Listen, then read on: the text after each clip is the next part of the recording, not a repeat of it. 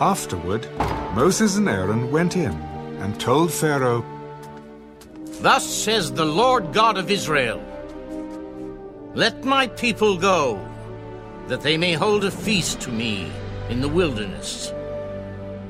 Who is the Lord, that I should obey his voice to let Israel go? I do not know the Lord, nor will I let Israel go. The God of the Hebrews has met with us.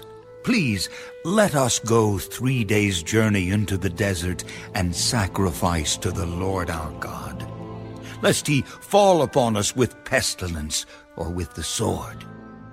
Moses and Aaron, why do you take the people from their work? Get back to your labor. Look, the people of the land are many now, and you make them rest from their labor. So the same day, Pharaoh commanded the taskmasters of the people and their officers You shall no longer give the people straw to make brick as before. Let them go and gather straw for themselves. And you shall lay on them the quarter of bricks which they made before. You shall not reduce it, for they are idle. Therefore they cry out, saying, Let us go and sacrifice to our God. Let more work be laid on the men, that they may labor in it, and let them not regard false words. And the taskmasters of the people and their officers went out and spoke to the people. Thus says Pharaoh, I will not give you straw. Go, get yourselves straw where you can find it, yet none of your work will be reduced. So the people were scattered abroad throughout all the land of Egypt to gather stubble instead of straw. Taskmasters forced them to hurry. Fulfill your work, your daily quota, as when there was straw.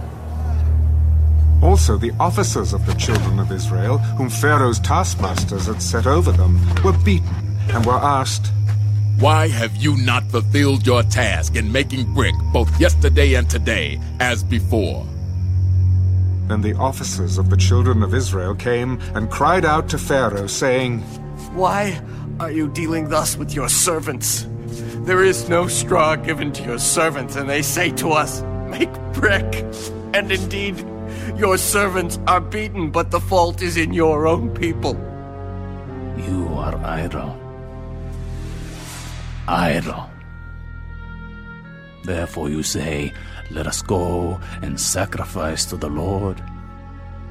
Therefore go now and work, for no straw shall be given you, yet you shall deliver the quarter of bricks. And the officers of the children of Israel saw that they were in trouble after it was said, You shall not reduce any bricks from your daily quota. As they came out from Pharaoh, they met Moses and Aaron, who stood there to meet them. And they said to them, Let the Lord look on you and judge, because you have made us abhorrent in the sight of Pharaoh and in the sight of his servants, to put a sword in their hand to kill us. So Moses returned to the Lord. Lord, why have you brought trouble on this people? Why is it you have sent me? For since I came to Pharaoh to speak in your name, he has done evil to this people. Neither have you delivered your people at all.